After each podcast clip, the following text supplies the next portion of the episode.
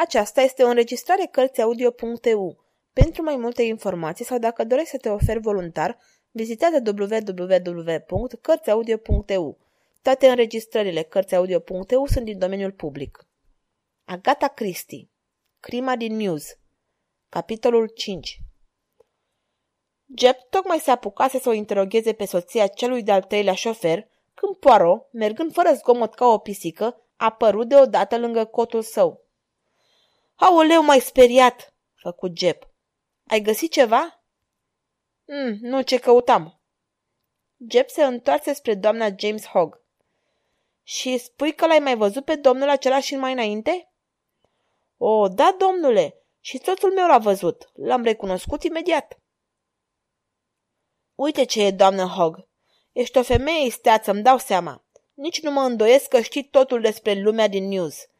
Și judeci bine. Ai o judecată deosebit de bună, știu asta. Fără să roșească, repetă remarca asta pentru a treia oară. Doamna Hogg se îndreptă ușor și își afișă o expresie de inteligență aproape supraomenească. Spune-mi părerea despre cele două tinere, doamna Allen și domnișoara Plenderleith. Cum erau? Vesele? Făceau multe petreceri? Chestii de-astea. O, nu, domnule, nimic de genul ăsta. Făceau multe vizite, mai ales doamna Ellen, dar sunt cinstite. Știți ce vreau să spun? Nu ca unele de la capătul celălalt al străzii pe care le-aș numi altfel. Sunt sigură că felul în care doamna Steven se poartă, dacă e într-adevăr o doamnă, lucru de care mă îndoiesc. Ei bine, nu mi-ar plăcea să vă spun ce se întâmplă acolo. Eu... Chiar așa, spuse Jeb oprind cu abilitate șuvoiul de cuvinte. E foarte important ce mi-a spus. Doamna Ellen și domnișoara Plenderleaf erau privite cu ochi buni. O, da, domnule, foarte drăguțe doamne amândouă, mai ales doamna Ellen. Întotdeauna spunea un cuvânt bun copiilor. Așa făcea. Își pierduse propria fetiță, biata de ea. A, și eu mi-am înmormântat trei copii de-ai mei. Și ceea ce vă spun este... Da, da, foarte trist. Și domnișoara Plenderleaf? Da, bineînțeles, și ea este o femeie drăguță, dar mai distantă, dacă înțelegeți ce vreau să spun. Trece și dă doar din cap, nu s-ar opri nici să vorbească despre starea vremii. Dar n-am nimic împotriva ei, absolut nimic. Ea și cu doamna Ellen se înțelegeau bine? O, da, domnule, nu se certau nimic de genul ăsta. Erau foarte fericite și mulțumite. Și sunt sigură că doamna Pierce e de acord cu mine. Da, am vorbit cu ea. Îl cunoașteți din vedere pe logonicul doamnei Ellen? Domnul cu care urma să se mărite? O, da, a fost de mai multe ori în vizită aici. Se spune că e membru al Parlamentului.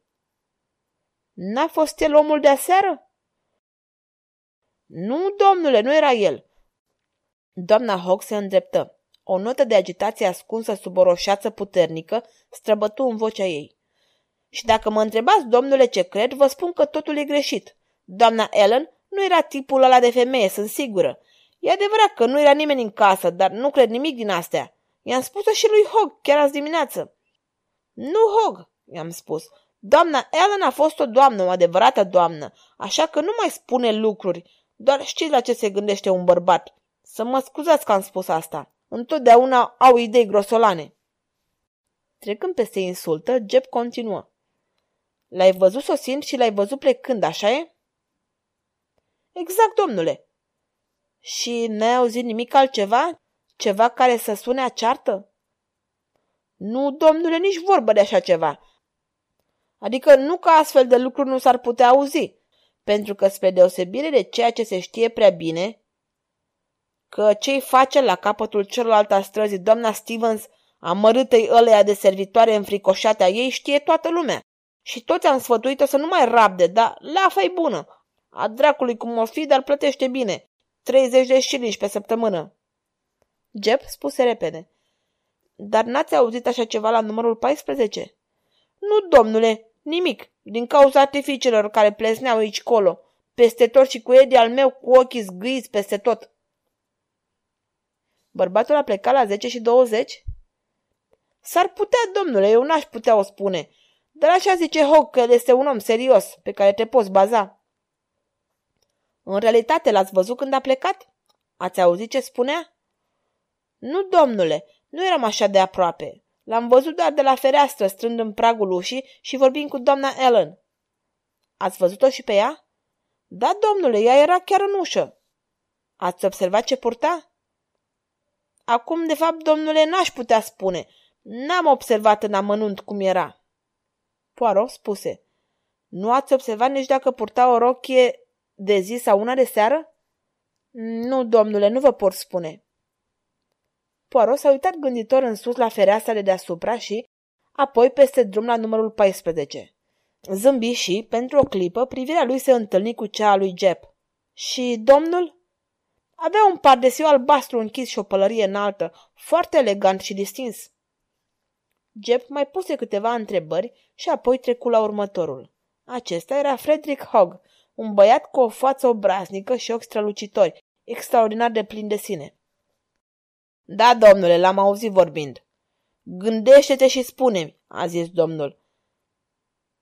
Ceva plăcut, știți? Și apoi ea a spus ceva și el a răspuns foarte bine, la revedere. Și s-a urcat în mașină. I-am deschis portiera, dar nu mi-a dat nimic, a spus Hog cu un ușor iz de amărăciune în ton. Și a plecat. Nu ai auzit ce a spus doamna Ellen? Nu, domnule, nu pot spune că am auzit. Poți să-mi spui cu ce era îmbrăcată? Culoarea, de exemplu? N-aș putea spune, domnule, știți? De fapt, n-am văzut-o. Trebuie să fi fost pe jumătate în spatele ușii. Deci așa, spuse Jeb. Acum fii atent, băiete. Aș vrea să te gândești și să răspund la următoarea întrebare cu foarte multă grijă. Dacă nu știi și nu-ți poți reaminti, să spui așa. E clar? Da, domnule. Tânărul Hog privea cu nerăbdare. Care dintre ei a închis ușa, doamna Ellen sau domnul? Ușa din față? Ușa din față, normal.